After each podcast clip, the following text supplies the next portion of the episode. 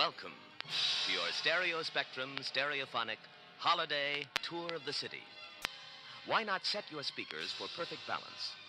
We'll offer a test tone played at the same frequency on both channels. This tone will be heard for 10 seconds. This is not a scientific thousand cycle tone. It is offered only to assist you in achieving a tonal and volume balance. Dummy around. Dummy around.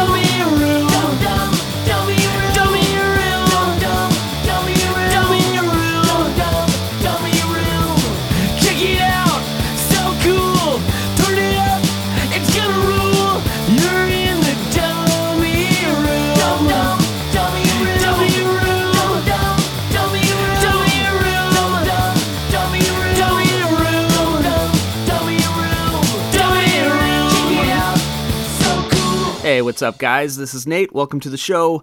This is Dummy Room episode 132. This week, I will be joined by a fucking legend, Billy Morrisette from Dillinger 4 and Scooby Don't. That's Billy. I talked to him a couple days ago, and uh, it's a pretty fun conversation. You know, we talk a little uh, Scooby Don't, a little Dillinger 4. We talk some uh, Jason Voorhees. You'll hear it. Um, anyways, great guy, and uh, yeah, just just a fucking legend, man. So next week there's not going to be a show. I just can't do it next week. This week is Thanksgiving, and uh, happy Thanksgiving, by the way. I hope everyone has a great one. Happy holidays. Um, but um, yeah, I got to get my my head above water at work a little bit and um, just concentrate on that. So I'm gonna take the week off, and then that puts us into December. And December's gonna be unfucking real. Um, lots of cool shit, some great guests, uh, a couple surprise shows, and yeah, December's gonna be gonna be awesome. So I just got to kind of uh, prepare for that a little bit. So uh, what else is going on? Um, I keep I keep some notes and stuff, but I don't have them with me of shit that I'm supposed to talk about or I want to talk about or promote or whatever, and I just can't think right now. But um, uh, Zoanoid's album. Zoanoid's album is. If you're listening to this, it should be here here next week. I hope. I'm really hoping for that. This thing is it's so good, man. Anyways, let's I'm to I'm to do a new song off it. Let's do something new from Zoanoids. Check this shit out. I see the friendly faces as I walk by. Everyone in the neighborhood, they say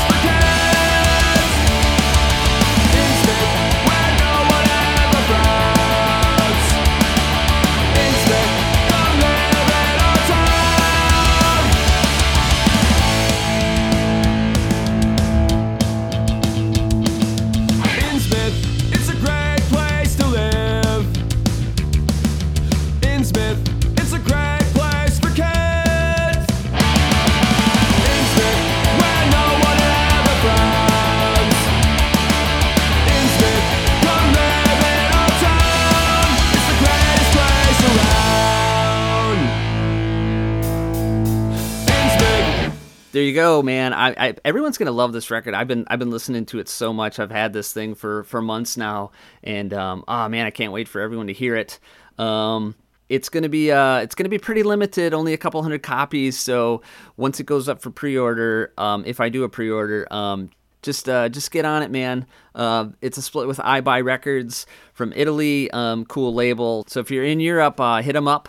Um, that's it, man. So let's get to the uh, the conversation with uh, Billy Morrisette from Scooby Don't and Dillinger Four now.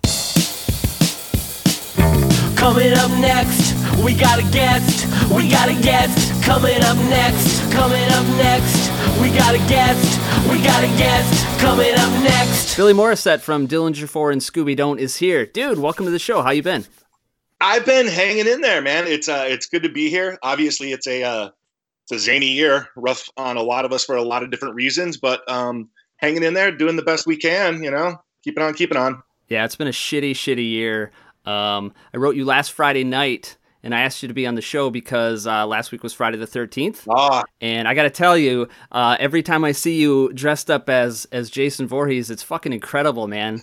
Um, so you went to like a what was it, a coffee shop last week, dressed as Jason? it was an ice cream shop. Yeah, and, uh, ice cream shop. and I usually I'm, I I love Halloween and I love making my own costumes and and for a couple of years now I've sort of just fallen into really taking a lot of time and doing these kind of extensive like cosplay costumes you know all all by hand you know I'm out there with seam rippers and sandpaper and paint and I actually have like three different Jason costumes now but uh so yeah Halloween came and went and and uh yeah this local ice cream shop I just saw on their social media said hey you know we love Friday the 13th why don't you come on in? Today we're going to be making um, chocolate jason masks to go on any cone.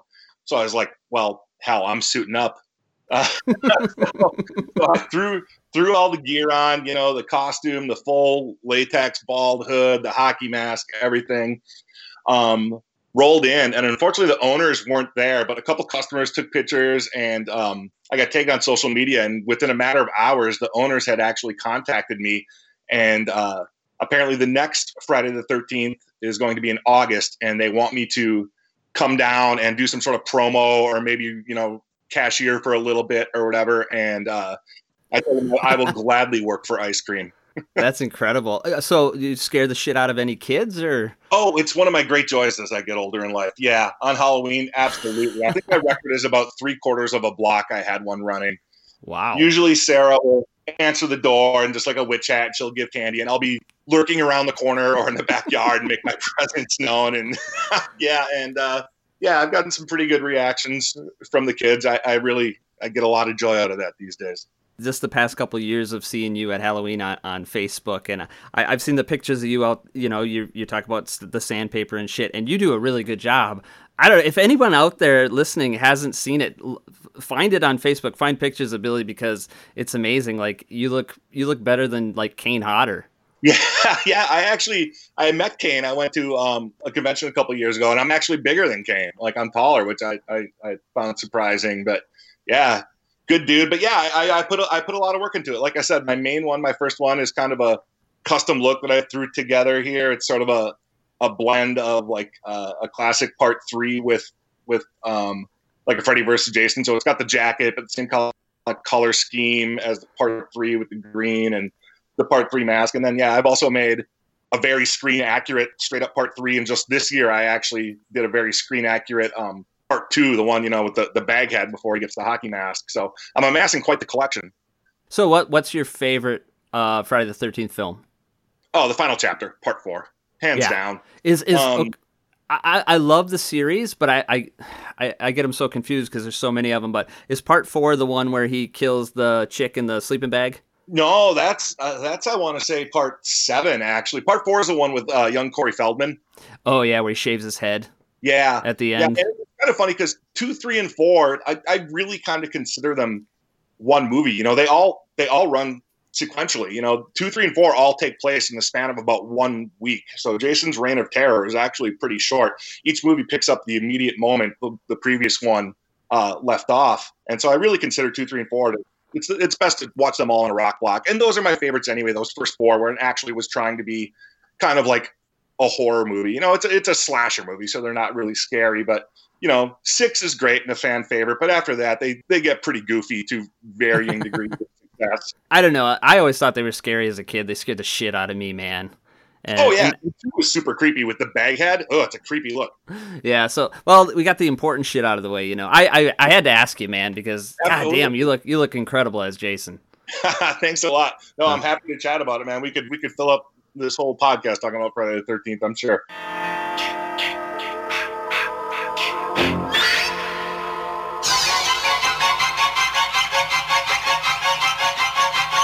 All right, man. So I've never seen, but I have heard. Uh, I've heard rumors of your fucking colossal record collection, and and I Oh. know I know you like all kinds of different music, but um, Yeah. I guess specifically for this podcast, I'm kind of wondering how you got into punk rock. Like, what was that your favorite band? That kind of Right. shit. Yeah, well, I mean, music's always been huge to me. Like, I, as a little kid, I don't ever really remember not having at least some sort of shitty turntable. And you know, um, you know, Kiss Destroyer, the the fourth Kiss record was the first record I ever bought as a kid with my own money. And like throughout that whole like 70s and 80s era, like I I loved metal, and I still have a soft spot for a lot of 70s and 80s like hard rock and hair metal. And so Mhm. music was always really there for me and important to me. But but as far as like punk stuff, I guess um, I moved out of my mom's and I was living with um, my grandma on the east side of St. Paul. And uh, I made friends with a weirdo at the end of the block to me who wound up being um, John Spitball Pearson, who you might remember as being uh, one of the guitar players in Cleveland Bound Death Sentence down the line. So me and Biddy um, just hit up a friendship. And, and even at that young age, I mean, we're talking we're, what, 15, 16 or something. He was already super knowledgeable about a, a ton of punk stuff and going to alternative school. And he had this um, basically like a giant loft, uh, third floor, where his mom lived on the bottom, and he basically had total freedom. And so we would just sit up there, and he would play me all kinds of stuff. So for me, like you know, in the mid to late '80s, you know, it was Angry Samoans, um, definitely Ramones, you know, Descendents were huge, you know, Misfits. I mean, all that kind of typical stuff, but also a lot of like kind of hardcore. I was, you know, really into like DRI, you know, around that time. Mhm. You know, um, this is right before probably uh, South of Heaven came out, and that was a huge record for me as a kid. You know, like yeah. So I mean, Spitball really sort of turned me on to a lot of that stuff, and then almost immediately after that, we just because he had already he was already playing guitar even back then, so almost immediately we just decided to start making music together, and, and we made crappy bands and sat around made jams and shit. Yeah. So I mentioned you were in Scooby Don't. When did you? Was Scooby Don't wasn't like your first actual band, was it?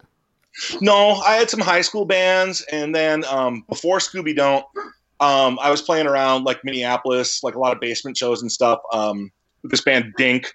Um, Okay. Before before the major label band Dink, um, um, just with a lot of buddies. Actually, John Warner, the drummer for Dink, he went on to uh, sing and play guitar for that band Ferd Mert. Ferd Mert, yeah. Totally.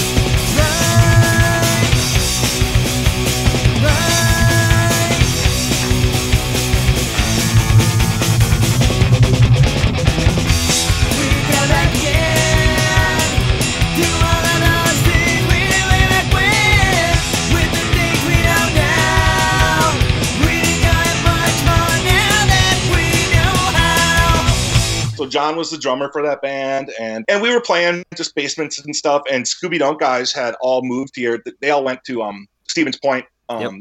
together, and they moved to the Twin Cities. And um, I don't even remember why exactly Dink stopped playing, but uh, eventually we did, and those guys were still just the three piece. Scooby Don't was, and so they just asked me if I wanted to play with them, and I was like, yeah, absolutely. And and almost immediately, like uh, just a couple weeks after they asked me to join, I know um, we were going on tour, and that was my first big like U.S. tour. You know, jump in the van and and just just incredible. It was it was amazing doing that with those guys. You know, at the time where you could just grab a copy of you know book your own fucking life. You know, Yeah. from RR, the old resource book, and have one seven inch and just go and and play crazy basements around the country, and it was just absolutely phenomenal.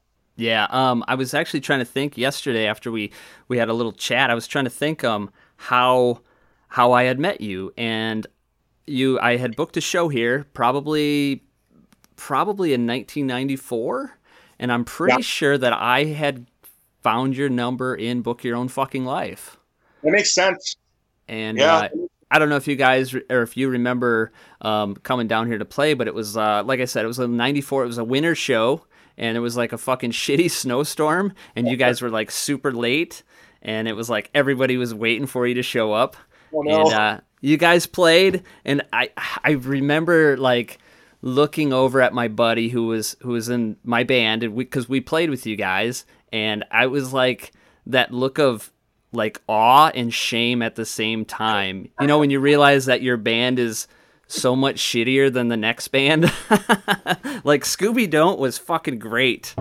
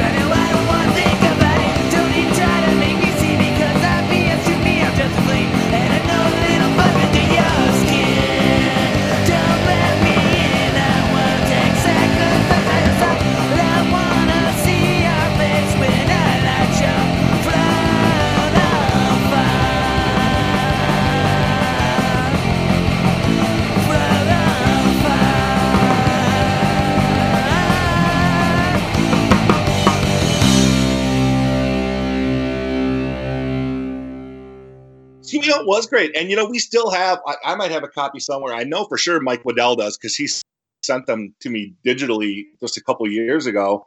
We we have like five songs in the can that never came out anywhere, and they're fucking great. You know, Wow. Scooby We actually played together.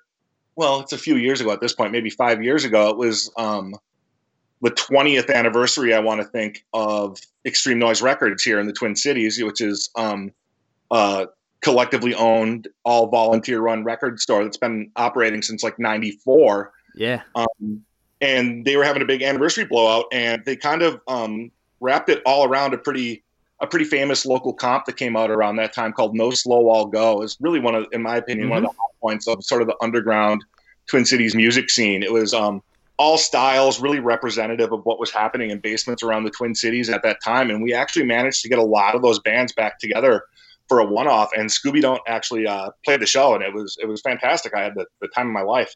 Actually, I, I think I had to play in three different bands over that that two-day weekend of shows. That's awesome. I, I did Yeah, I heard about that like years after the fact, like four years. I like four years ago. I heard about that. Yeah. Yeah, yeah. One of them again with my buddy Spitball, who at the time had a band called Oswald Armageddon, that was just kind of a very classic, like circle jerksy sort of just skate like U.S. hardcore punk rock band.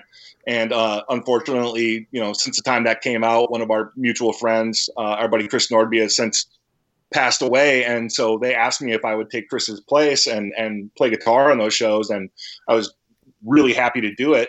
Um, so yeah, three bands, and yeah, Os- Oswald was a lot of fun. We actually kept it going about once a year um, Hmm. for, for a couple years. There's a, a bowling alley here in the Twin Cities that would do an annual holiday show, and it was all covers. So um, one year, Oswald Armageddon, we did Circle Jerks, Circle Jerks uh, Group Sex front to back. And then the next year, we did the first Suicidal Tendencies record front to back. And then the year after that, we did uh, the Reagan Youth record front to back. Awesome. So those were all really, really fun shows. Yeah, I had that comp that you were talking about, and I Oh. remember um because I'm not that far away. I used to go to shows in the cities and shit, but um Yeah. the the comp was it was really diverse. It was like like the hardcore stuff to pop stuff to just weird stuff, and Oh, um, I always kind of gravitated towards um you know like the Scooby Don't and and uh, Kung Fools and and the Totalies that kind of stuff. They were they were a great band. I loved the Kung Fools.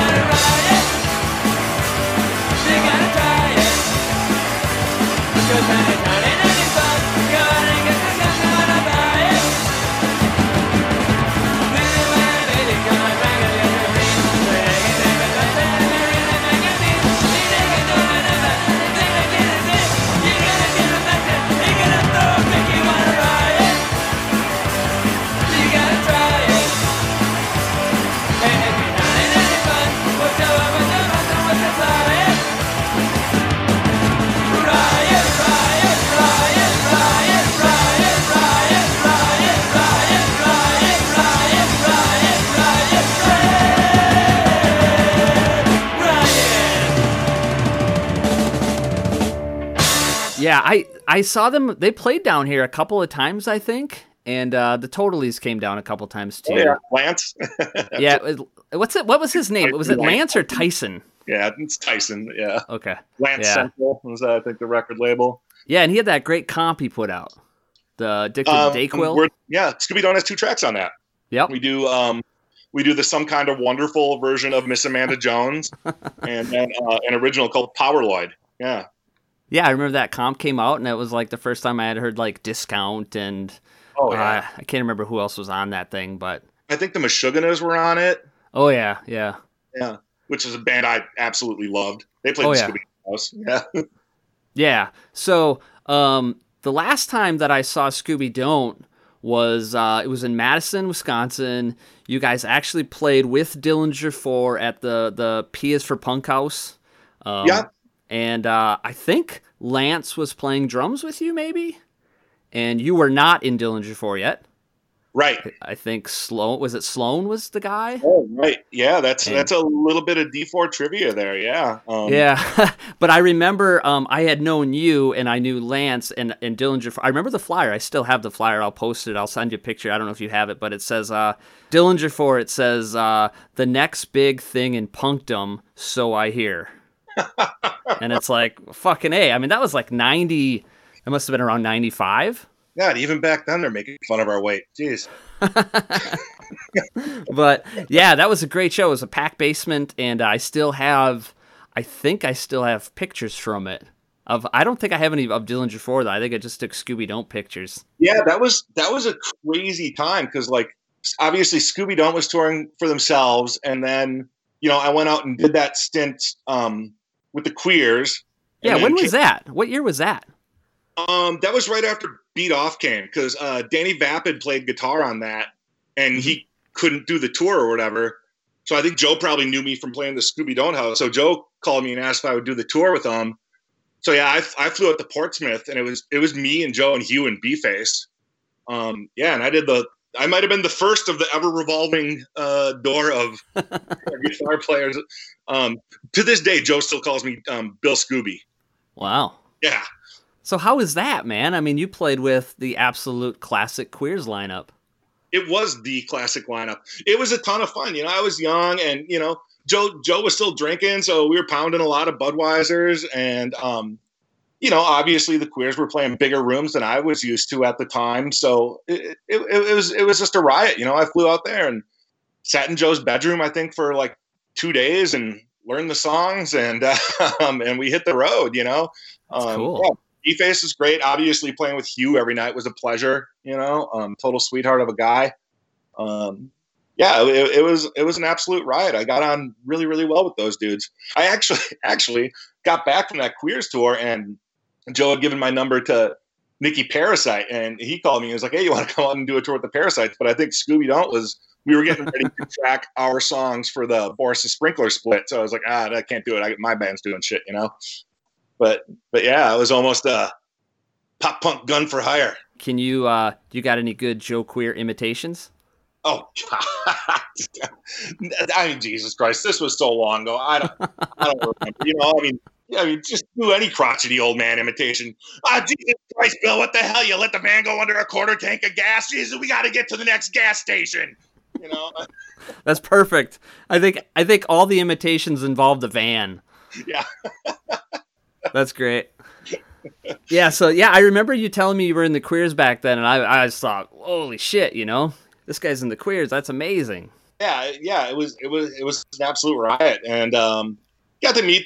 You know, I think uh, I think Scooby Don't had already done the Just Like Water comps or whatever, but I remember like in Atlanta, like getting to meet Jason from Just Add Water and stuff. So it was cool to put some faces to to names and and people. You know, I remember uh, us being down in Florida and staying with Chris Barrows from the Pink Lincolns, and that was the day I was just cra- crashing at uh, Chris's house and. Uh, Chris took Joe into the studio to record that uh, "Fuck Madonna" song for that comp. Nice. Like, hey, here we go. I'm like, no, okay, cool. I'll hang out and watch TV at your house, dude. Uh, go through his pictures and shit. I, I don't want. I don't know if anyone wants to go through Chris Barrows' pictures. Who knows what's in there, man?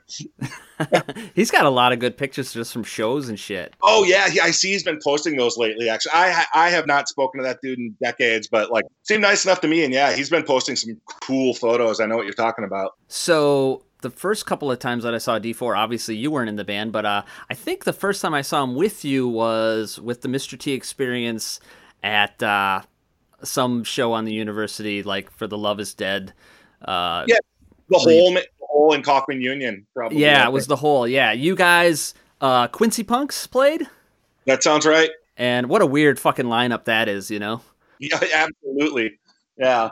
I still remember being so pissed at the Quincy Punks when uh, Dink was around my band before Scooby Don't, because when Screeching Weasel came through on, it was probably Enemies or something like that. Like, word got through that it was either going to be, you know, Quincy Punks or Dink opening, because we were kind of doing sort of the same thing. And Quincy Punks got it, and I remember being so angry back then. like, oh. or not Enemies. Uh, I meant, uh, what's the fourth one? Uh, Jesus Christ, I'm blanking now. Uh, Wiggle, Anthem. Anthem. It was probably it was probably on the Anthem tour. I remember when uh, when the Descendents played here in '96, like their first big show back, Oh. and uh, they played here as like a one-off, like a warm-up show for like the tour. And Oh, uh, yeah. I, I s- I so wanted to play, and uh, we were kind. I don't want to say we were led to believe we were gonna play. We we just weren't told no right away, so we thought, Right. oh, we got we got this. We're the only punk band in town, you know. And Right. uh, yeah, we we got offered to open for like MU 330 like the next week or something. It was like nothing Uh, against those guys, but they're not the Descendents. Few people are. are. I, I absolutely adore that band. yeah, absolutely. Um, so um, I gotta know, like, tell me, like, when I was talking to you uh, the other day on the phone, I had mentioned like one of the last times that I had talked to you was well, maybe not one of the last times, but uh, Green Bay, Wisconsin. This is like 20 years ago. You guys played a day show, and I think it was on like a Sunday. It was like uh, something called a a punk rock rummage sale they used to do where people could bring in you know toys and records and shit and sell them and then they'd have bands play afterward and uh, you guys we had pizza together at jake's across the street which is fucking the best pizza place in the world and Yeah. um, i remember you guys had driven i want to say like almost straight from like gainesville and uh, I want to say you guys got into a huge fight. You guys were talking about a brawl you had at, at like the front yard of a house with like some college dudes or something. Oh God, yeah, geez, I, I, yeah, I mean, there were a couple of those situations back in the day. You know, I mean, even even as recently as you know 20 years ago, like you know, not everyone was accepting as Oh, they yeah. say of people who like looked or or differently or did their own things, and certainly some of those confrontations happened back in the day. I remember. I mean, there was one Rumble. Uh, we were on tour with the like the strike of all people who who are all total sweethearts. You know, Great fucking but- band. Love that band. No, incredible fucking band. Certainly not bodybuilders though.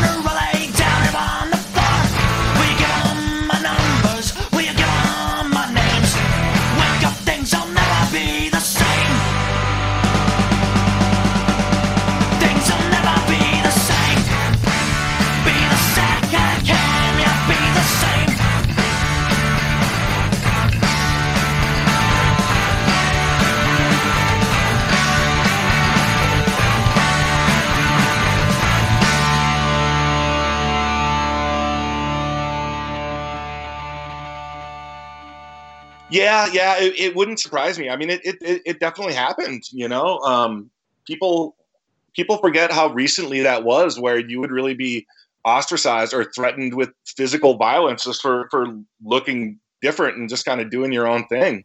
You know, those attitudes seem to be rescending a little bit, but we certainly have a long way to go in this country. You know. Well, where what I was thinking there was, um, I was hoping you could give me like, you know, a few of your craziest Dillinger Four stories uh, on stage or off stage. Um, I gotta say that my craziest thing that I ever saw, um, and this starts out normal, but uh, Paddy was naked hmm and he was playing on the bar at OK's Corral. You guys yeah. opened for Zoinks. You remember that one?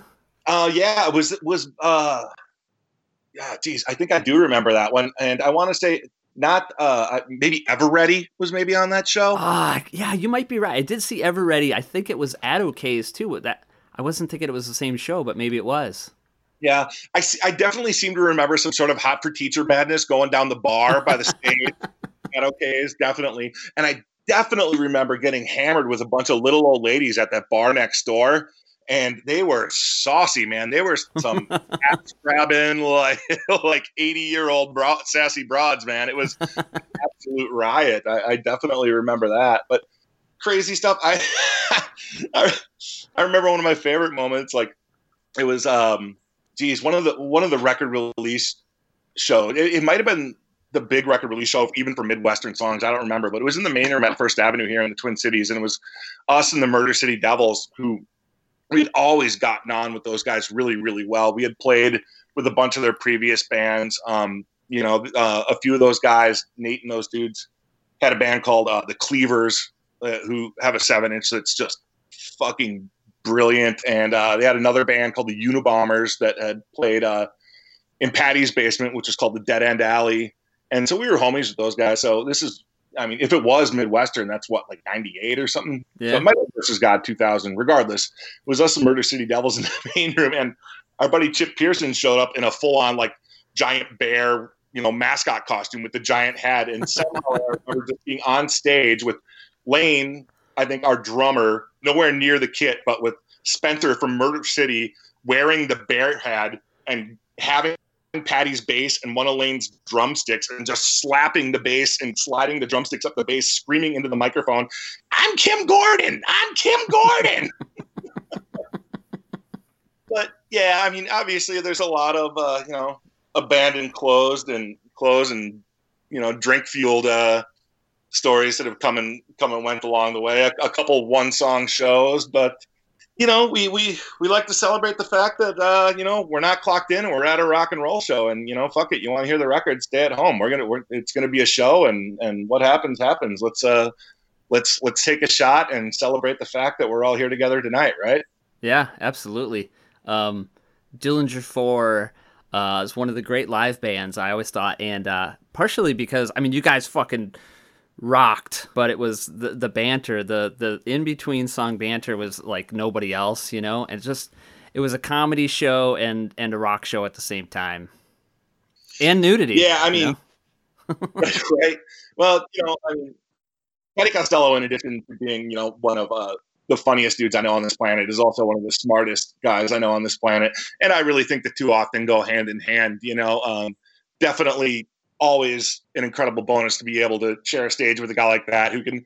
And I don't care if it takes ten minutes in between songs. Fuck it. What, else are we doing? You know, you go on a rant. I, I, I, for one, appreciate it. yeah, you can drink a little more. Absolutely. We're big guys, man. We got to wet that whistle between songs. You know, it's still one, two, three, four for us. I always had a question about how you guys wrote songs. Like, did did uh, the songs that Erik sang? Did he bring them and just write them, or it seemed like you guys had to have written that shit together? No, pretty much. Like, um, like Erik and Paddy both really come in with fairly structured songs. Sometimes there'll be parts, but fairly structured songs. And then really, what the band does together, more than anything, is is really arrangements. Um, you know, chopping shit up, like losing parts. You know, different tempos, uh, different breakdowns, whatever. But the general rule, yeah, you know, if, if Erik's singing it, he wrote it. If Paddy's singing it, he wrote it. They they come in, you know, pretty pretty assembled for the most part, and and then yeah, we just kind of all sit down and bash it out and figure out the way that makes it sound the best for us. You know. Yeah. I've always loved how like you guys are obviously a two singer band. I, I always love how the the songs are you, you know kind of right away whose song it is, but they they they mesh very well together. Um, you know, their voices are completely in different directions, but man, together Well, those guys well, sound great. They were a three singer band. Well, yeah. yeah, I suppose yes. but uh, no, I agree, and and that's one of my favorite things. Um, as you said earlier, you know, like you know when, when Scooby Don't was even going on tour with D4, you know, that was one one of my favorite things about the band is like the vocal trade ups and stuff. I I I love that. Yeah, How do how do you how do you guys name songs? all the lyrics, who uh, whoever writes them, go to Paddy, and Paddy sort of dissects them. And uh, you know, there's this there's this myth I think going around that like our our songs titles don't have anything to do with the songs, and that's really a falsehood. You know, like Paddy scours through the through the lyrics, and um, they may be whimsical or appear to be nonsensical, but but really the the titles do tie into the overall message of the song. And some of the titles, you know, I'll admit are are hard to remember. So, you know, a lot of times on our look and it'll be like, "What the fuck is this?"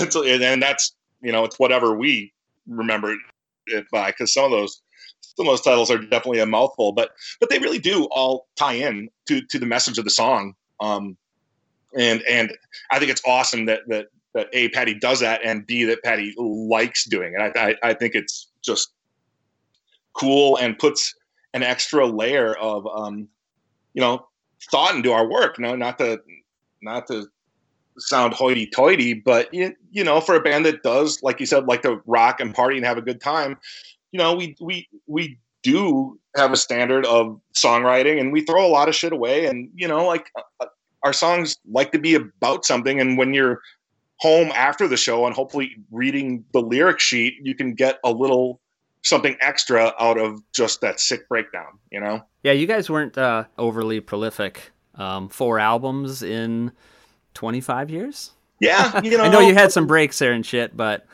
I mean breaks, but I mean it, it was never anything. It's never been anything. We've never sat down and decided we're going to take a break. You know, when we were younger, and yeah, the seven inches were the only thing out. Yeah, we would hit the van, and like you said, drive from Gainesville to Wisconsin for a show, and that's that's just simply not a reality anymore. You know, I mean, Yeah. like everyone but me in the band has has kids now, and the simple fact is, like, we have never viewed the band as like a a, a full time thing or like a, a job. We all have our day jobs and our, our very real lives that go on. And the simple fact is, you know, we do D4 when we want to do D4. And I, I get that it takes a long time in between, but you know, like it's uh it's it's something we decided to do and we want to do it. And it's frankly fucking incredible that people are still along for the ride all these years later. You know, it's it's it's it's amazing. People still come out and everything, but it's just the way we look at the band, man. You know, it's it's something fun that, that we do for us, and, it, it's amazing that people are still interested. And I I, I, I- think it's awesome and incredible. But on the other hand, like I, I don't want to be out on the road fucking, you know, 200 days a year, 250 days a year, man. You know, like I, you know, we'd all rather just do a couple weeks here and a couple weeks there. And and the writing, there's there's always talk, you know. we there's always there's always risks, you know we actually were very seriously writing new new music right before all this corona shit we were actually rehearsing and working on new songs and you know hopefully we can get to the point where the four of us can be in the same room again here pretty quick safely Yeah. and, and and but there's never been any conscientious talk about like oh we're gonna we're gonna take a break for the next like seven years it just just the way it shakes out man yeah.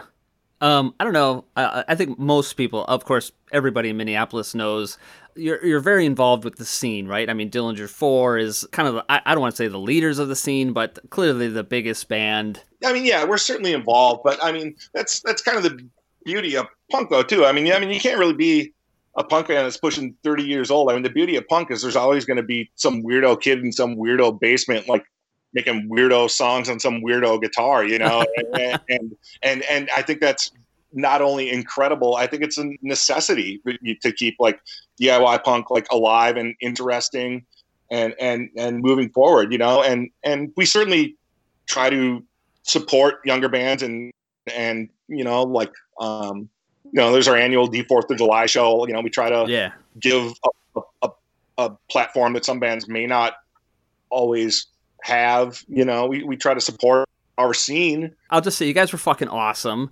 and you guys were involved with Extreme Noise. Maybe not all of you, but uh, you guys Right. were the Triple Rock, and Lane, of course, has the drum shop, right? He does. Yep. And so Yeah, you guys are very much still involved with the scene. Maybe not, you know, playing every single show, but you're you were for a while there. You know, you were working every show, right, or promoting every show at the Triple Rock at I mean, least. yeah, you know, it, absolutely. And Erik Funk in particular, you know, he was an initial investor in Extreme Noise, you know, in Mhm. what, 94 or whatever. And, you know, me and Paddy volunteered there for years and years and years. And obviously, you know, Erik getting the, the Triple Rock was a love letter to the music scene. You know, he had a beautiful patio that he tore down because he wanted a music venue, you know, and he wanted a place for, for all these bands to play that, that, that sounded great and looked great. And, um, you know, Funk's um, Funk's a pretty amazing dude, and yeah, he's contributed a lot personally um, to the scene. The guy puts his money where his mouth is, and um, yeah, he's he he's done a lot, and I I, I think um, I think the whole band tries to do what we can, you know, to, Yeah. to support our scene. Yeah, that's awesome. The last time I was actually, I hadn't been to the Triple Rock for a long time. I think the last time I was there was the uh, the one of the Screeching Weasel shows. Oh God, Um, great! I loved that record. First one Manifesto. Oh, I love that record. Yeah, and actually, that's the last time I talked to you. I remember talking to you. You were working that night, I think. Oh no, I wasn't. No way. I would. I would not have worked during Screeching Weasel. Were you not working? I I, I talked to you. I remember that. Well, I would have been partying for sure. I was at the uh the I think it was the second night with when Tenement played. People are still talking about it. Well, yeah, but that band fucking absolutely rips. Speaking of rips, man, who's who's the guy who played drums on that record? Did he also track the record too? That guy, the drum on First World Manifesto are fucking sick, dude. The drummer is uh was Adam Cargin. Yeah, Yeah, I don't. I, I, he didn't. uh I don't think he had anything to do with the recording, but um, Justin Perkins uh was involved with the recording of that. I know, and he was the bass player at the time. Oh, was So was that the Jetty Boys, dude? uh, nope. it- uh, Drew was in the Jetty Boys. He was uh one of the guitar players. Right on. Well, Yeah. yeah, we're getting off track, but the fucking that's drums, Manifesto, man, they're sick. I love them. I actually love that record. I know that record kind of takes a lot of shit. I don't know why, because I think it's one of my favorites. Absolutely. Out, outside of like the kind of prime years sort Yeah. of trilogy, it's it's right up there with me. I mean, yeah, I don't know if you heard the the the one that came out this year, the new one. I haven't. Oh man, that's I, I've gotten some hate messages, but um, I called it the third best Screeching Weasel record behind My Brain Hurts and Anthem, Wow. and oh, people fucking lose their mind. But it's a really good album. They have a lot of great records, man. That people. Yeah, Like, I mean, Television City Dream is a is a favorite of mine. I like that record a lot. Uh, probably my favorite production on any of the Weasel records though is Wiggle. Man, that record just I think that record sounds the toughest to me. Like the first track when that kicks in, the guitars are heavier. Like I love the production on Wiggle. That's a great record. yeah, I like that original, the original version. They, I know they did that the the remastered or remixed one, and Yeah, I I haven't like heard that one as much. So Yeah, I, I've heard it. I got my all my dusty old records, and those are the only ones I have. I've heard, I've heard about this record collection. I know people have talked about. I, I saw a post once where you had thought about selling your record collection, and there was there must have been like 200 comments like, "Oh, you know, let me come over," that kind of shit. Yeah, I know. It's it's weird, man. Getting getting older is a strange thing, you know. I mean, you can't take it with you, right? And like, you know, my spouse Sarah, you know, she likes to go to estate sales, and I'll go with her from time to time, and it just it freaks me out, man. You always have these fucking like mouth breather dudes just like drooling, flipping through the records, like looking to score, you know, gold. And it's like, man, I, I don't want these fucking guys in my fucking house like flipping through my shit that's priced at four dollars because they don't know what the fuck I have. You know, it's like, I mean, you can't take it with you know, and and, it's weird. You know, I've spent several years kind of cataloging my shit on Discogs, and it's you know a very valuable collection. Yeah. And uh, you know, sometimes it's like, well, fuck it, man. You know, maybe you know, maybe maybe we should just go to fucking Spain and Greece for fucking four weeks. You know, and it, it's like, what's is is it better to like have shit or is it better to like accumulate more life experiences? You know, maybe maybe it was just a weird midlife crisis I'm going through or something. But yeah, I, don't know, I haven't I, I haven't thought about it as much recently, and I certainly haven't stopped buying records. so, um, you know, and and my spouse Sarah Jean, like she she you know she DJs and has um been into vinyl forever too, and she's got awesome fucking taste in music, and she's got damn near as many records as me. So yeah, it's it's it's definitely a wall to wall on all four walls record room. Like yeah, it's uh, I worry about the uh, weight uh, on the floor sometimes. Does it does it does it look like uh like uh, John Cusack's place in High Fidelity? that, that that's more Paddy's place. Pa- Paddy has got a fucking ginormous record collection, man. His, his is huge. Like I mean, and his mine is more like floor to ceiling, and his is more kind of like only a few feet high, but like winding everywhere. you know, like on multiple levels. That's awesome, like a like a vinyl labyrinth or something. I just a couple years ago, reorganized my records. I used to go just straight alphabetical, regardless of genre. And a couple years ago, I did break it up um, because I was DJing a little bit more into very, very loose genres. And then within genre, you know, of course, alphabetical and then sequential. It's a project. I'm certainly not going chronological.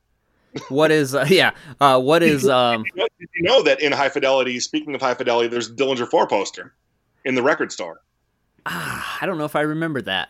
Yeah, the scene when Tim Robbins comes in, like I love that scene.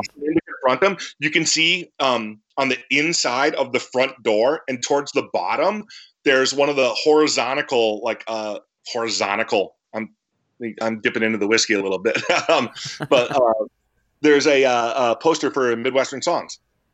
Oh, cool. Yeah. I don't know if I knew that. There's um there's the big uh, versus God poster right there in what is it? Jay and, Si- Jay and Silent Bob Strike Back, where they're in that alley with the drug dealer union cards. There's a big ass versus God poster right there. Huh. I don't. I don't. I did not know that either. Dude, you know what I also noticed? Not related to Dillinger Four, but Triple Rock related. I was doing um another watch through of Breaking Bad fairly recently, and there's a scene where Walt Jr. is pouting in his room, and there's a giant Lucero poster, screen print actually, um, for a show at the Triple Rock. Really? Yeah. That's. I always thought it was weird when they when it's like that. Like you watch like old episodes of like 90210 or something, and they'll have like the edgy kid, and he's got Right. like posters. Like why he wouldn't have that? Like why would you have that poster in there? Right? Yeah, that's really cool though. yeah, I always get a kick out of that stuff. So what what is the uh is that like like the craziest like uh I don't want to say like celebrity thing, but is, is there any like weird famous celebrity that was a, a fan of Dillinger 4 or anything? Oh boy, Brr. I don't know. Um, probably set design pieces. You know, there was that um, there was that show. Um, you know, Dennis from It's Always Sunny has that show AP Bio, and I know there's um, there's a big scene with some some Dillinger Four music in that from Situationist comedy. Um, I, I don't know if that is has anything to do with the stars, but um, geez, like celebrity D four fan. That shit, man. I don't know. Because every once in a while, like I, I, I, I can't think of any offhand, but you'll you'll find out a celebrity's into some some cool music and shit, and it's like really interesting when that happens, you know? Yeah, yeah. What it, I think I just heard something similar to that with like Josh Brolin or something like that. There was some band that was like fucking cool that I think turns out he was into or something. But yeah, I I don't know. Nothing's nothing's springing immediately to the top of my head as far as as far as that. I don't know. How about uh Norm from Cheers, George Wendt. you know that guy. He was a big Yeah. uh big replacements fan. Oh no shit. Yeah, I remember seeing him on Letterman once, and they were talking about the replacements. Like, he, you know, he, they were talking about music, and he said his favorite band was the Replacements or something like that. Oh hell yeah. So, I, I went to one of those last uh, replacement shows when they were doing that string of reunion shows. I went to one here in the Twin Cities. They did it at a uh, like AAA like outdoor baseball stadium. It was it was actually the replacements in the Hold Steady, and I went into it pretty skeptical because I hadn't seen any of the Matt's reunion shows or whatever. And um, holy fuck, were they great, man! It was it was phenomenal, dude. yeah, I, I didn't go to any of them. Yeah, you didn't go to Riot Fest or nothing like that. No, Yeah. no. And I'm a I'm a big fan. Um, I don't know. I just I don't know. I was I guess I was being a dick, and it's No, like it's not the replacements. You know, it's it's Tommy and, and Paul, and with you know with other really Oh. great musicians. but it's a double edged sword. Sometimes I go to those and sometimes I don't. You know, like I remember, I mean, shit, this is probably more than a decade ago at this time, but there was like the MC5 were touring, which, you know, one of my very, very favorite bands ever. And uh, of course, Rob Tyner, the, um, the, the singer, you know, is deceased. So that they did the first half of the set with Mark Arm from Mudhoney singing, and it was fucking Hmm. awesome. It was great. But then midway through the set, and goddamn Evan Dando come out, and it was the worst, like hippie fucking twirling bullshit, like fronting the MC5 I've ever. It was, like, it, it was almost like you get both of those in one show. You know, sometimes you go to those shows, it's like I don't know, and it's like oh shit, that was great. Or sometimes you're like I don't know, and it's like yeah, should have stayed home. And somehow that MC5 show was both. but they should have just kept Mark Arm on. That makes a little more lot more sense than Evan Dando singing those Yeah. songs. It was strange. I saw Westerberg, you know, do it back in like you know 2000 and 2002 when he was when he came back with the uh, like uh, stereo mono record and he suddenly Yeah. needed cash or something. I don't know, but he started playing a bunch of shows and stuff. I saw a bunch of those shows and yeah, they were kind of hit or miss, you know, the solo ones at least. Yeah, Um, but when he had a band, um, like a full band playing those songs, it was fucking great. yeah. You know, um, Paul is uh, obviously kind of a weirdo, but I heard a song, man. You know, I've had a couple drinks with Tommy over the years. You know, and he, he's a fucking great dude. I I've never met Paul, but yeah, I, I certainly, and especially being from you know where I am, I, I certainly love the replacements. So I was thinking about, I was thinking of great Minneapolis punk rock bands, and obviously uh, one and two are Husker Du and the Replacements, and then I go D four for number three. What do you think of that? Don't, I hang know, up. you got you got to give it up to the Suicide Commandos. Yeah, you know? see, I've I, I think they were just a little bit before me, you know, and I just never really, for everyone, man. You know, yeah, I mean, I get what you're saying, but uh, I mean, literally, they, they were before everyone. They were kind of the first band in, in Minnesota to do it, and you know, Chris Osgood, the guitar player singer, is still around and still phenomenal. That's that's the thing about the Twin Cities, man. We have such a rich musical history dating back. I mean, think about you know the Trashmen, Surfing Bird. They're from St. Paul. hmm No, it wasn't even garage rock yet. They would call it frat rock, right? You, you have bands like you know the Trashmen, and uh, and then going later past that, I mean, bands that maybe people outside of the Twin Cities don't know but should, like the Hipsters and the Mighty Mofo's. You know, Mhm. Bill Batson and his brother Batson. You know, Bill Batson did sound in the Seventh Street Entry in the '80s, and maybe through the '90s. For years, just totally committed to music and just incredible, like badass, like electrified soul rock and roll, you know, like, and then of course, yeah, like leading into bands like, you know, Husker Du and the replacements. And, and people always sleep on early Soul Asylum, man. That love band, it. I, I love early Soul Asylum through, you know, I mean, those first, like, uh, those first four records and then the Clam Dip EP are just fucking incredible. Obviously, you know, the high, highlight for me is Hang Time. You Yeah. know, I, I saw those guys at every opportunity back in, you know, back in the heyday, back in the, you know, 88, 89, early 90s. And they were always just incredible live.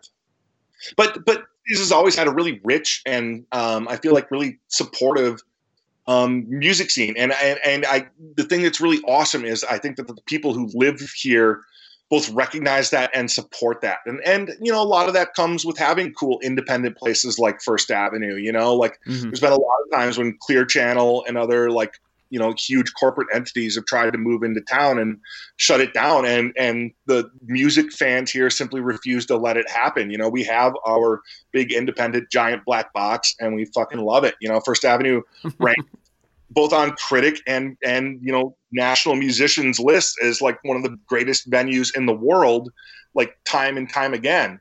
And you know, for those outside of Minneapolis, you know, First Avenue it's a it's a giant old Greyhound bus station, and um, it's been the first show there was uh, Joe Cocker. Like they're actually celebrating their 50th anniversary this year. So there's two rooms. There's the main room in Fifth Avenue, which is about 1,600 people, and then there's the Seventh Street entry, which is um, the smaller room, which is you know 175, 200, 200 Yeah. people. And that was sort of where where all these iconic bands that we're talking about cut their teeth. You know, like Du, the Replacements, like every big band you've ever seen in the world, like coming up and going down.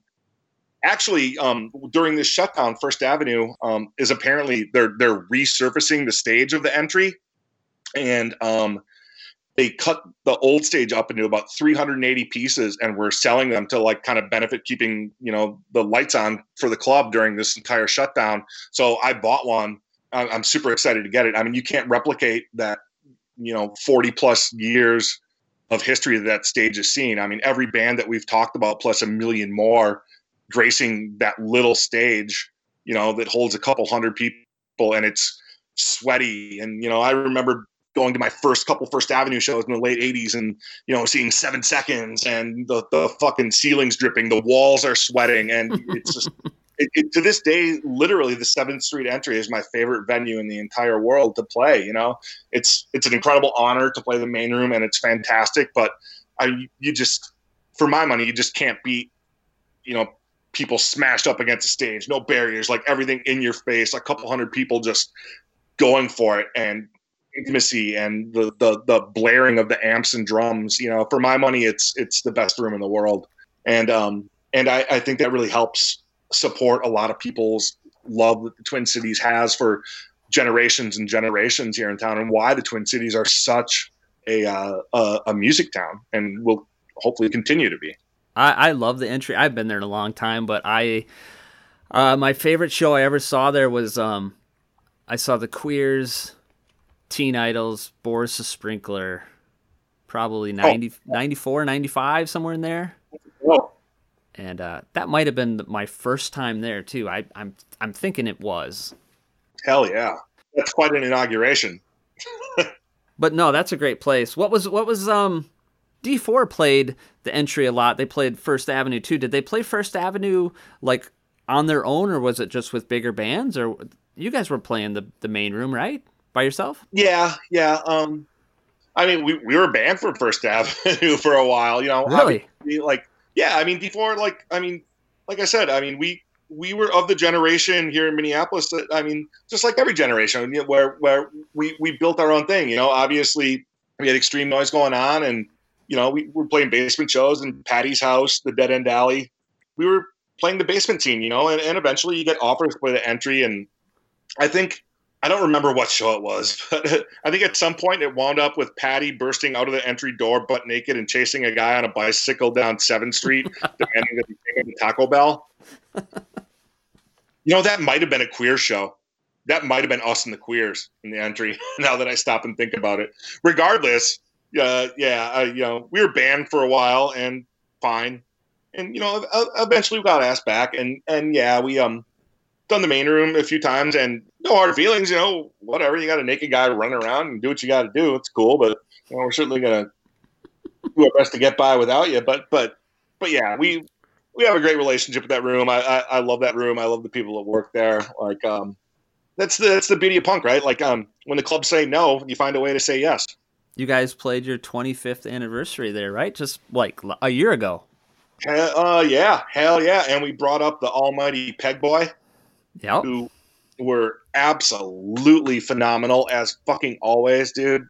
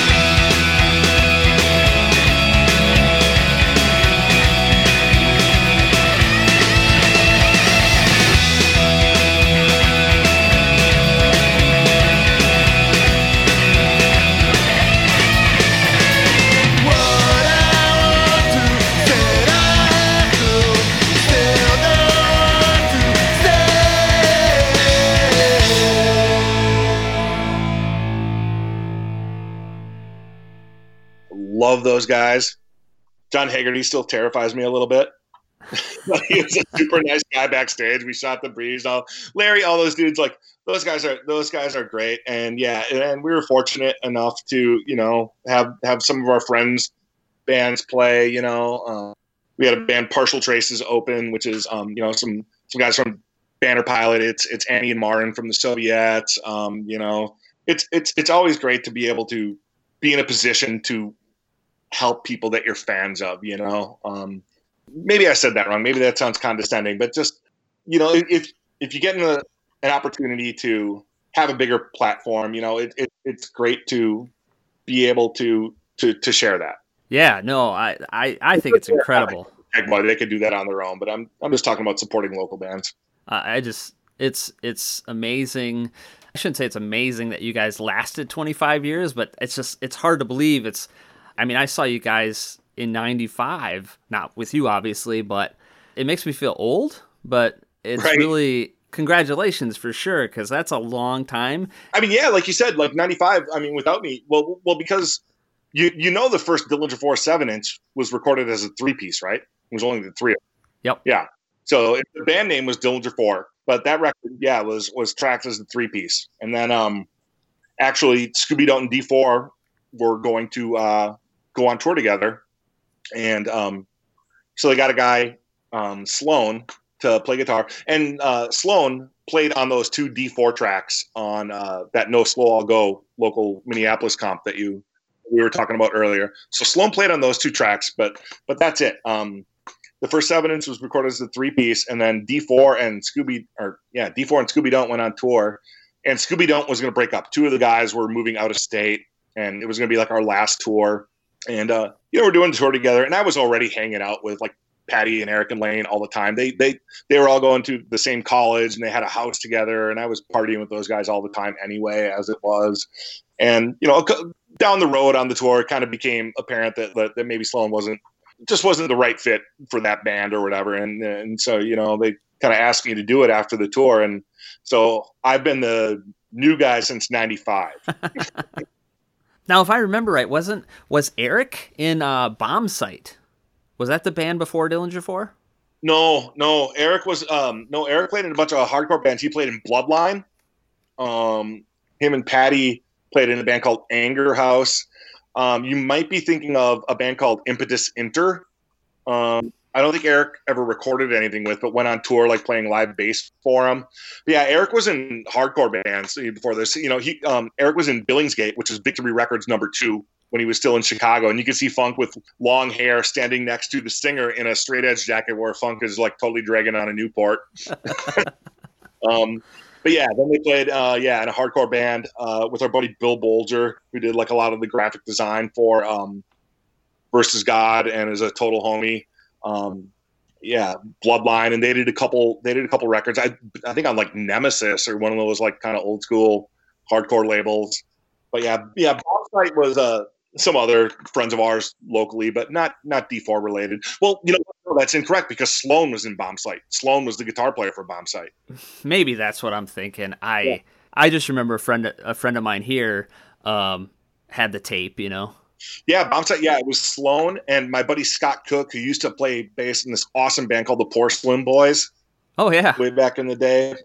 Yeah, the Porcelain Boys were great, especially some of those early cassette demos that I have that never got put on vinyl. Man, they did a demo called "Fetish for Female" that's just fantastic, and then that first seven inch on THD Records and the Squeaky Clean single. Um, yeah, I, I I love the Porcelain Boys. They were they were they were great.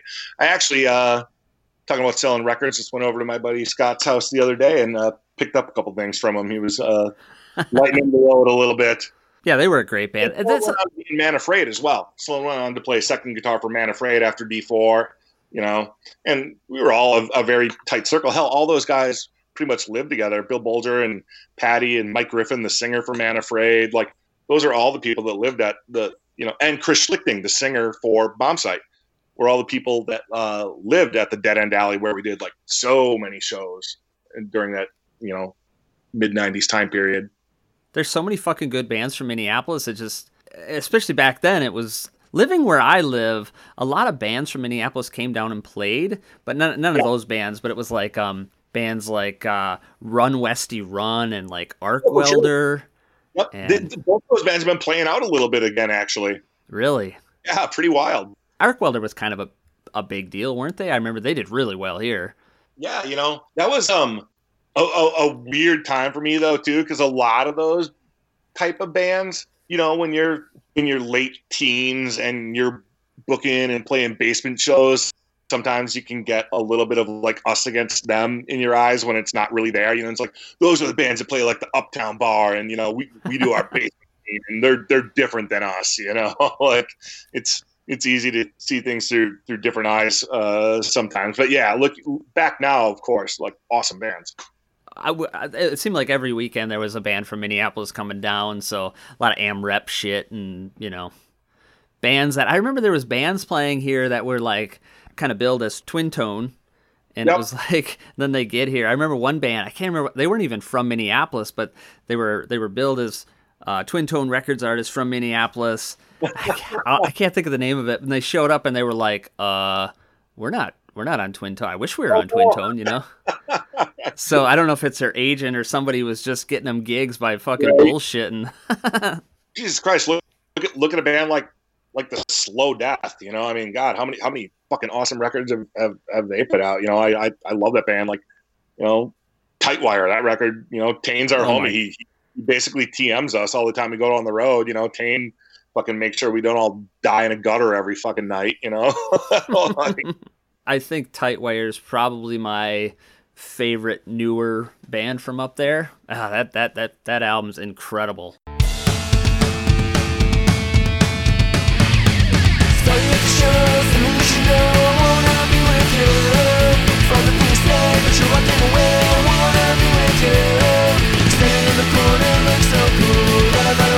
And you you're walking away. I saw you got a painted gram tattoo. Tattoo.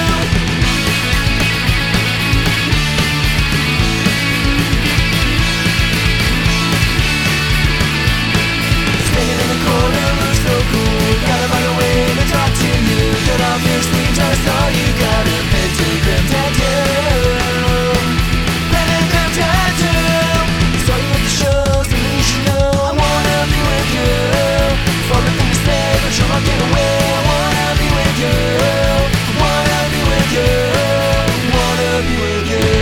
fucking awesome. I know you can't say what's going on in the future, but uh, as far as like venues and shit in in the cities, I mean, is it is there any bright side?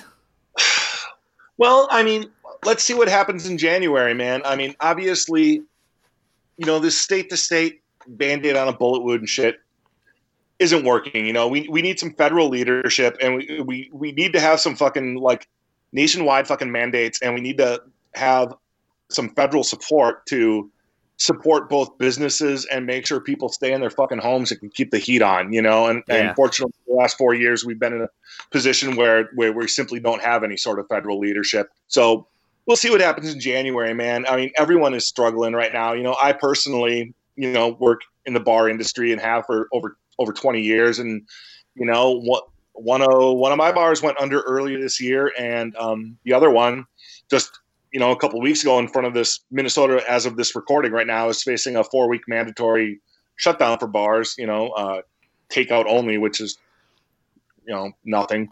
Um, Yeah, you know, we, we're we're voluntarily closing to spring just to make sure we have the resources monetarily to to be able to reopen in spring. Um, so it's tough, and, you know, a lo- obviously a lot of these venues are are dark. You know, ranging from like Mortimer's and other neighborhood bars that that can hold a couple hundred people up to First Avenue that can that can hold sixteen hundred and is a you know very dear and crucial independently owned um, music venue, man. Like, you know, we'll just hope that everyone can support these venues as much as they can and use the hashtag, you know, save our stages and, you know, tell your local government that these institutions are important and need to be preserved. You know, we, we, we all have to band together and help each other the, the best we can. And hopefully there, there will be some places that are not mega corporate entities to play after this. You know, I mean, and you know, there'll always be basements. You know, punk's going to be just fine. Um, but we all need to band together and help each other as much as we can right now. And I know there's not a lot to go around, but you know, if we all do what we can, we're all going to be okay. I believe that. Yeah, exactly. And well, hopefully everything uh, works out for you. I mean, I'm, I'm glad you're doing good right now. So I just want to fucking play, man. I, just, I, I want to play loud guitar so goddamn bad. yeah, you know what? I mean, this whole thing, like I keep saying it all the time, like the the bright side of this whole thing is like all these songwriters, all these guys, they're sitting at home, they're writing new songs. We're gonna have a bunch of great albums, Right. and we're gonna have a bunch of great high energy live shows when this is done. Because everyone's gonna be itching to fucking play, and everyone's gonna be wanting to see it. Right. Well, we basically, I don't know if you heard this story. We basically got shut down in the act when, all, at the beginning of all this COVID, uh, D4 was supposed to play with Avail in Chicago. And Avail was there. Tim drove up to the gig. They sound checked. We're ready to go. D4 is on stage sound checking. And literally that day, the governor of Illinois declared no gatherings of more than a thousand people. So we're sound checking, and like the, the, the venue's manager comes up is like, hey guys, so governor said no gatherings of more than a thousand. You guys are at like 950 pre-sale plus staff, and there's a bunch of people outside. We got to figure out if we can do this show. Ah, shit. Just keep sound checking. All right, so we sound check. We go backstage and nothing, nothing, nothing, and we start pounding beers and nothing, nothing, nothing, and then literally five minutes before doors, they come up like, nope, done, no show. And uh, the poor the poor bastard that had to go uh, tell the crowd, he's he comes back and he, he just is visibly shook. We're looking at what's up? He's like, I just opened the doors and told the crowd, you know, show is canceled. And literally the first guy in line starts laughing. He's like, haha. He's like, no, seriously, no show. And the first guy in line is like, dude, I flew here from Manchester, England for Dillinger 4 and Avail.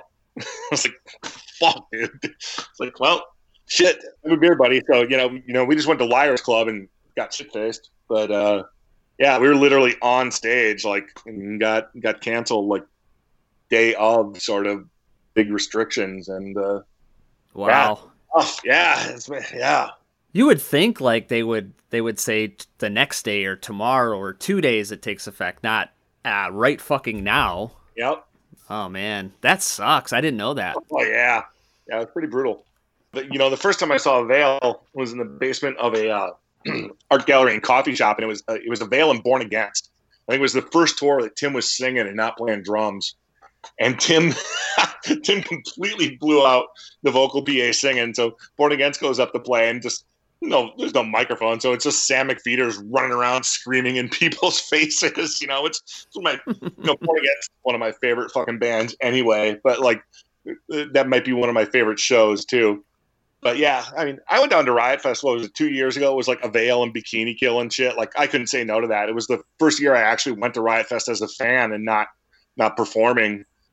Because yeah, it was it was what Jawbreaker, Patti Patti Smith, or, uh, yeah, Bikini Kill, Yeah, I remember that year. Player. Yeah, it was pretty awesome. I think the Ergs played that year.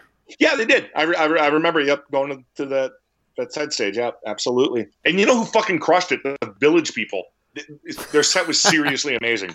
That's There was a I remember. guy in a wheelchair crowd surfing. You know, everyone was just all pretension aside, just shaking their booty and having a lot of fun. The Village People seriously crushed it. I remember seeing them on the on the lineup, and it was like you, you kind of look at it and think, is this is this fucking real? I, I think the B52s had the biggest crowd of the entire weekend. Though they should have been on one of the two main stages. Like they were fucking awesome, man. You know, I was fortunate enough to see you know Avail every night. You know, D4 did that. I mean, Jesus Christ, you look back at it now, but that that whole tour we did, you know, where it was Avail, Dillinger 4, Leatherface, like that whole tour was fucking amazing. Being able to see both of those bands every night, Jesus Christ, make you feel self conscious about your own band. I tell you what. How does uh how does a tour like that work? Like, were you guys like co-headlining? Was it switching every night or? Um, Avail, I think, was the headliner every night except for Minneapolis. We we were the headliner. Um, and then yeah, like I don't I don't remember if us and Leatherface switched. We we may have switched a few times. It might have just been Leatherface opening, honestly, which is stupid and weird because they're obviously like one of like regardless of genre, like top five fucking bands ever. Like Pretty um, legendary, yeah. yeah. I remember the whole thing was so funny because the laminates and everything said the 160 a night tour, and we were and we're, we're talking, you know, pre-tour like riders and stuff. We're just like, oh no, so we need these many cases of beer and you know this and that. It's like 160 beers a night. And it's like, no, we need more than that. I remember whoever was setting up the tour on a Avail side, they just thought that was so ridiculous. They literally called it the 160 a night tour. And sure as shit, every fucking night, us and Leatherface banging on a Avail's door, like, motherfuckers, give us your beer. So between Leatherface and Dillinger Four, you guys would drink 160 beers Well, a night. Avail, That's a lot. is it? Ah, maybe not. Not for how many guys are there? That's like that's like 12 guys, at Yeah. least. That's doable. Yeah, whatever. You crush a 12 pack. And you got friends that are coming backstage. It's not ludicrous. You, you bring a shitload of beers with you on stage, you know? Shit, I probably I probably crush a six pack just on stage, you know? Regardless, it was just a hell of a tour to be able to see like both of those fucking bands like every night. Like, God, Leatherface every single night was just absolutely inspirational and exceptional, you know? Um and then and then fucking avail. What i mean what can you say? I mean is there a more fucking high energy like band? Like jesus christ like to be to be on that bill was was was was just incredible and Yeah, Veil's pretty intense. Uh, what was your favorite uh, uh, band to tour with? well i mean dude toys that kill are our homies you know? Like we- we've done so many bands so many tours with those guys. Like scared of chaka dude like chaka was awesome. Me and dave hernandez were just actually reminiscing pretty recently. Um I, i'm assuming it's probably dave. Just started like i think a scared of chaka instagram pretty recently. A lot of pictures and we were reminiscing. There was one time we were on tour and uh, it may have been in the dakotas or somewhere but um pulling off the gas and it's one of those giant giant mega like gift shop gas station restaurant like eh, you know just uber stop places but like podunk in the middle of nowhere and we see chaka's van. It's like all right. We go in and get a shitload of like smoke bombs and stink bombs. We get pizza and we see their window is cracked. So of course we jam a bunch of pizza all on their windows throw a bunch of smoke bombs in and then then smear their fucking windows with toothpaste because we're dicks. And we take off. Unbeknownst to us, Chaka comes out and they just see their van smoldering, and they're like, "Holy fuck!" Like racists are like burning our fucking van down. You know, couple people of color in that van, and like, uh, like holy shit! And, and no, they get it figured out, and eventually they see a note or something threw in there from D four. So, um, so we go to the gig that night, and unbeknownst to us, they come and they don't say anything or whatever.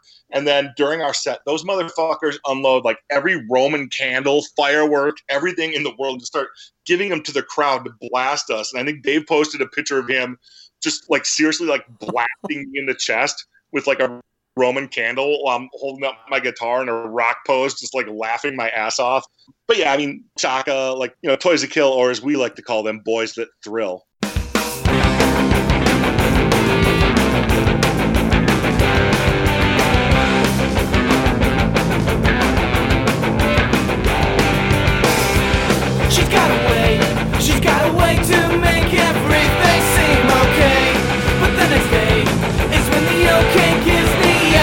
Echo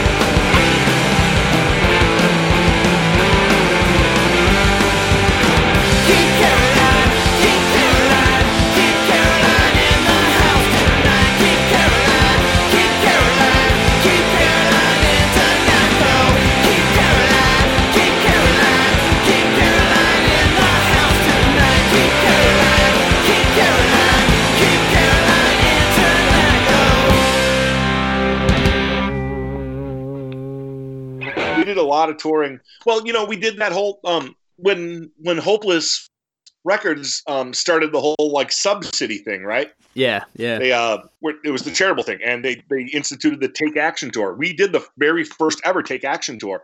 It was FYP, Dillinger Four, Scared of Chaka, and Falling Sickness. Yeah, and 15, right? Oh yeah, I forgot the headline. Yeah, um, where to go to steal beer from. That's the point where Jeff Ott would just bring it to us like um, pretty much immediately, so it didn't bother him. Yeah, boy, we played some fucking podunk fucking shows to not a lot of people on that tour, boy.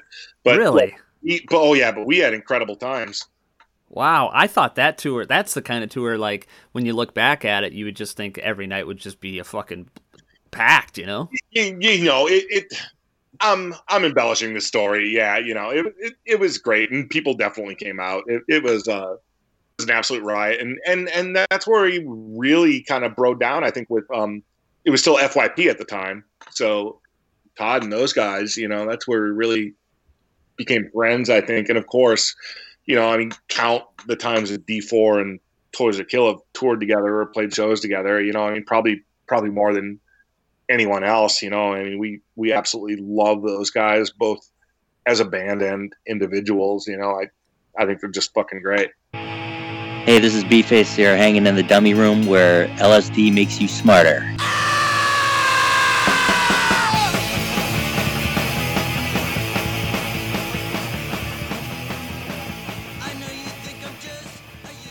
One last thing, how do you look at Dillinger 4 in the in the pop punk world?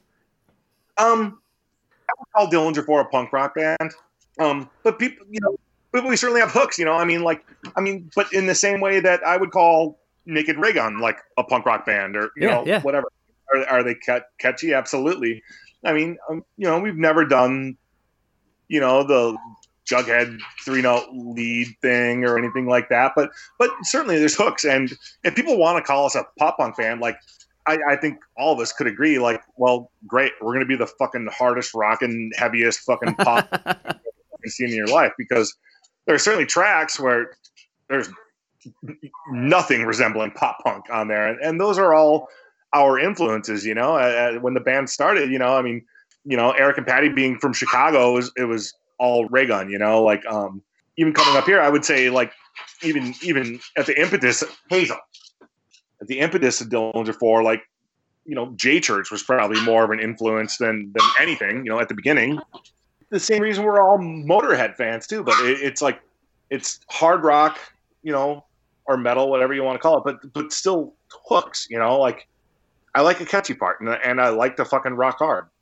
You want to call that pop punk? Like absolutely, I have no qualms with that. But I tell you what, we're gonna fucking like play harder and faster than a lot of stuff that you might consider pop punk. Fucking let's bang it up. Here we go.